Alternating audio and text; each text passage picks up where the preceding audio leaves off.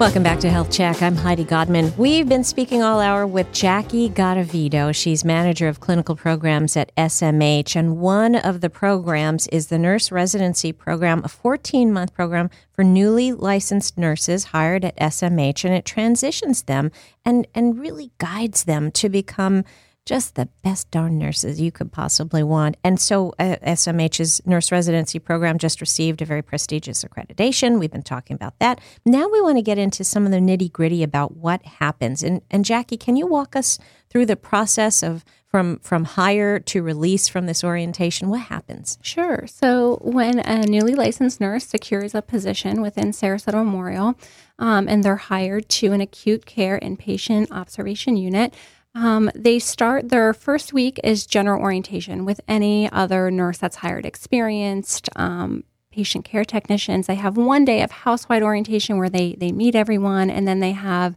um, another three to four days of clinical orientation down the sim lab and, and speakers that are coming out. So that that first week is the same for everybody coming into the organization um, as a nurse. After that, they start on one of three designated residency units. So we have a general med surg unit, we have a medical respiratory unit, and then we have a general cardiac unit.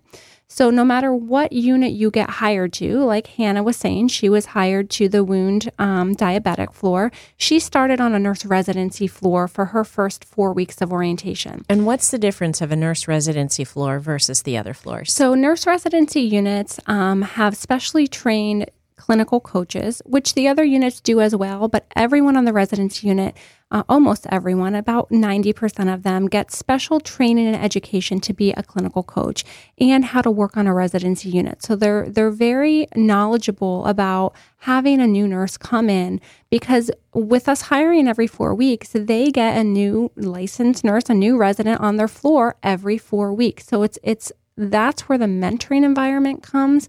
Where sometimes I hear from um, residents when they were students, um, you know, doing their clinical rotation, that they were put with nurses that didn't necessarily want them or they didn't want to teach them on a residency unit, they're working on a residency unit because they want to help nurture and mentor and teach these uh, residents. So that in itself um, helps. Another reason we chose these units is because they're they're general. So when you get hired, like again, Hannah's floor is, is diabetic, it's wound, it's renal. They have um, insulin drips, they have complex wound vacs, they have CAPD for dialysis if you put a newly licensed nurse in that environment, they could get completely overwhelmed. Mm-hmm. So, if you take all of that away and you put them on a general floor with a clinical coach, that's not all in front of them to stress them out to learn about. They're going to be learning about the, the, electronic medical record, how to communicate with physicians, how do I give my medication safely before you put them into the specialized environment where they really need to learn those specialized skills for that patient population. They're also going through weekly classes. Tell us about that. Yes. So they have for their first eight weeks um, a class we call Nurse Residency Development Days, um, and it's for two hours. The first hour is usually a speaker of some sort. We have risk management. Um, we have our um, pain nurses come in, our wound nurses come in. We have a, a, variety of people that come in and speak for an hour with them to introduce the resources that are available to them within the organization. The second hour then is those simulations I was explaining earlier, where those high stress areas, how do we develop their critical thinking? What emergency equipment do they need? How do they collaborate um, with areas outside of their direct unit to meet the needs of the patient? Um, after those weekly classes are done, they then enter into what we call the SNAP classes, which is the Seminar for Nurses Advancing Professional Practice, which no one will remember, so we call them SNAP classes. And those are our uh, monthly classes, and those are run the same way nurse residency development days are run, except when you are hired into a cohort, you might have eight people in your class every week. When you go into the SNAP classes, we ha- can have over 50 new nurses in those classes at a time. So it's not a small group anymore, it's a large group. Um, and so, those again, every month is a different topic that they're covering. Um, and in addition to that, then they have their clinical orientation on the unit. And that orientation on the unit can last anywhere from eight weeks to 12 weeks, and it's individualized. So we meet with them weekly. Um, their educator on the floor, their manager, their clinical coach, and the residency unit program coordinator um, meets with them on a weekly basis to see how they're doing. How's their critical thinking developing?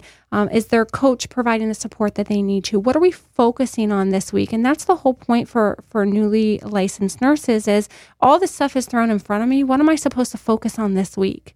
And so those progress meetings help guide where their focus should be. What are you really supposed to try and accomplish by the end of this week so that we can systematically kind of move through your orientation and make sure that you're advancing at the right rate? Okay, so this sounds like there's really a, it's almost like being a student again, even though they've come out, they have their degrees, they're hired in, in jobs, but that must foster a lot of camaraderie. It does. It does. They they develop these close relationships with not only the peers that are going through their cohort with them, but the clinical coaches on the unit. And and you know, especially on the nurse residency units, you'll hear them say, "Yes, this is my clinical coach, but I can go to anyone and ask them a question, and they'll help me and they'll, they'll answer my question." You went from a patient care technician to the the unit coordinator sitting at the desk to the charge nurse things were not like that when you started. They were not anywhere in the country. you know, I mean, it, it was just a, a, different dog eat dog kind of a world back then, and and now there's such a team spirit and and so much of an effort to make everyone better and make the team better too. And you must see that on a day to day basis that it's a team that's functioning.